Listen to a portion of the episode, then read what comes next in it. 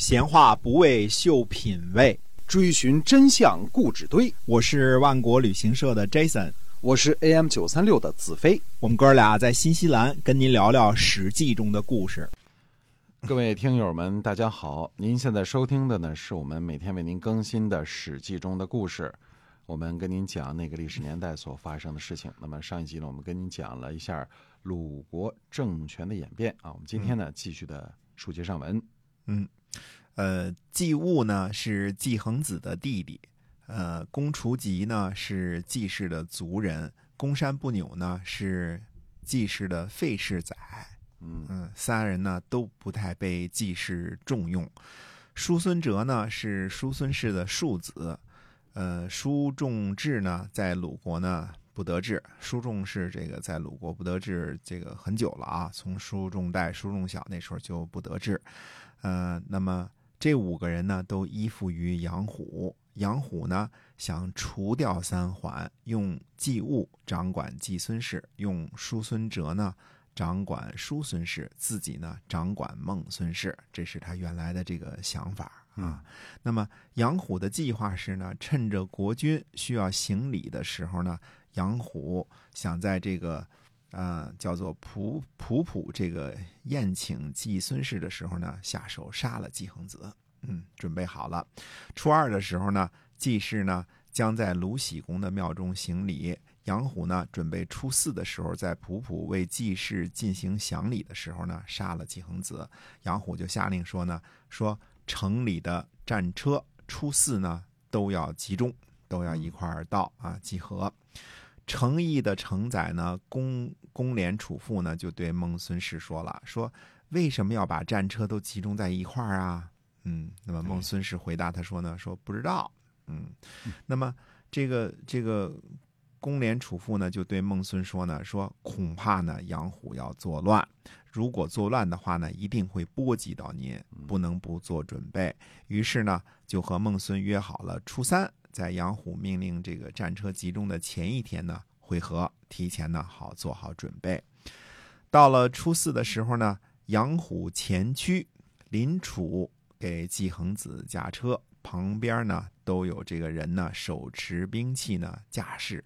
那么杨虎的弟弟杨岳呢在后边殿后。一起呢前往这个普普，呃，季恒子呢发现情况有点不妙，前面杨虎，后边杨岳啊，这哥俩这个这个夹持着啊，旁边都有这个军士，呃，季恒子呢发现不妙呢，就开始思谋呢这个脱困的方式。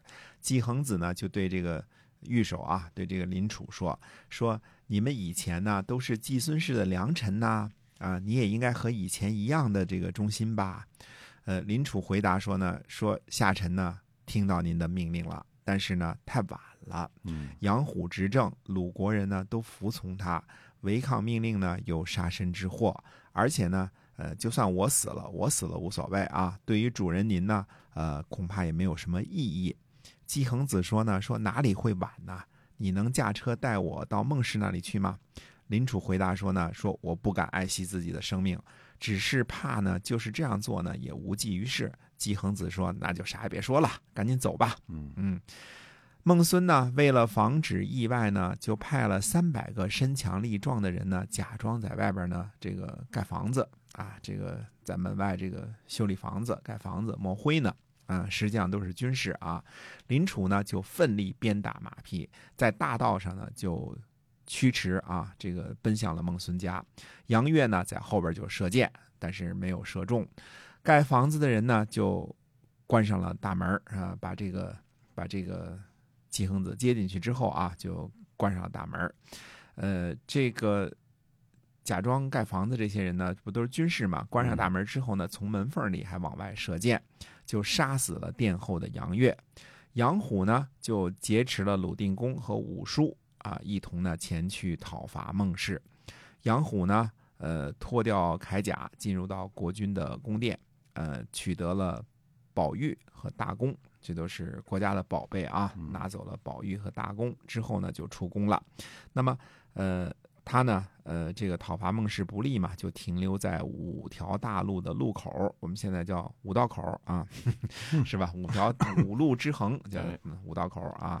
那么杨虎呢，自己呢就躺下歇着，呃，命令人呢做饭。那么杨虎的这个手下人说呢，说追兵快到了。杨虎说呢，说鲁国人呐，听说我出逃，高兴免于战死，还来不及呢，哪里会有时间追我呀？嗯那么随从的人说，那就赶紧上车吧，因为公廉楚父还在呀。公廉楚父呢就请求追赶，孟孙呢就不允许。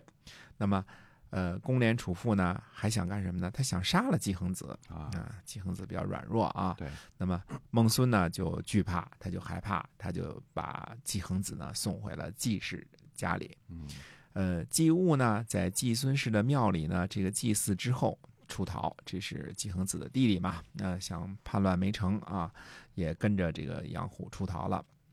杨虎呢，呃，进入到了欢啊、呃和阳关，呃，这个这以这两个地方呢为基地呢，正式的反叛了。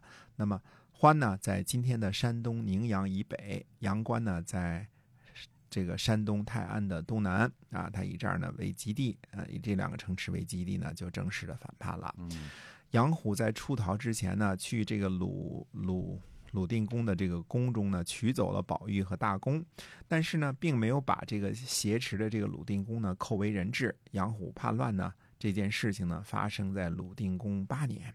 那么，呃，这个后来啊，这个呃，在这个时候呢，大约是这个时候啊，公山不牛也跟着这个一块儿有不臣之心嘛。嗯那么曾经呢，想让鲁想让谁呢？想让孔子去他那儿做官儿啊。孔子呢就有些犹豫，就有些心动哎啊。子路呢就不高兴啊，就就这个这个明显是不对嘛，对吧？嗯就劝阻孔子。孔子呢最终呢还是没有去帮助公山不牛啊。这个这个事儿呢记录在《论语》之中。啊，《论语》当中，这个子路是个挺直的人啊，嗯这个有什么话就说什么话啊，这个，呃，这是这是有这么一段事。后来呢，这个这个这个后来啊我们说啊，这个先先这个先接接一下后边的啊，这个鲁定公呢就用孔子做了中都宰，估计中都宰呢就是类似这个师长之类的这个官儿啊，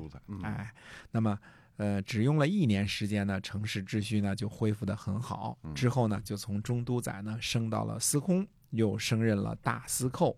那么季恒子呢，好像是呃相对弱一点的掌权人啊。这个孟氏和舒氏呢，呃，好像也强不到哪儿去啊。这个呃，孟义子本身就是这个孔子的学生嘛，呃，所以孔子这个官儿呢做的呢还是有一些个实权的啊，还是有一些实权的。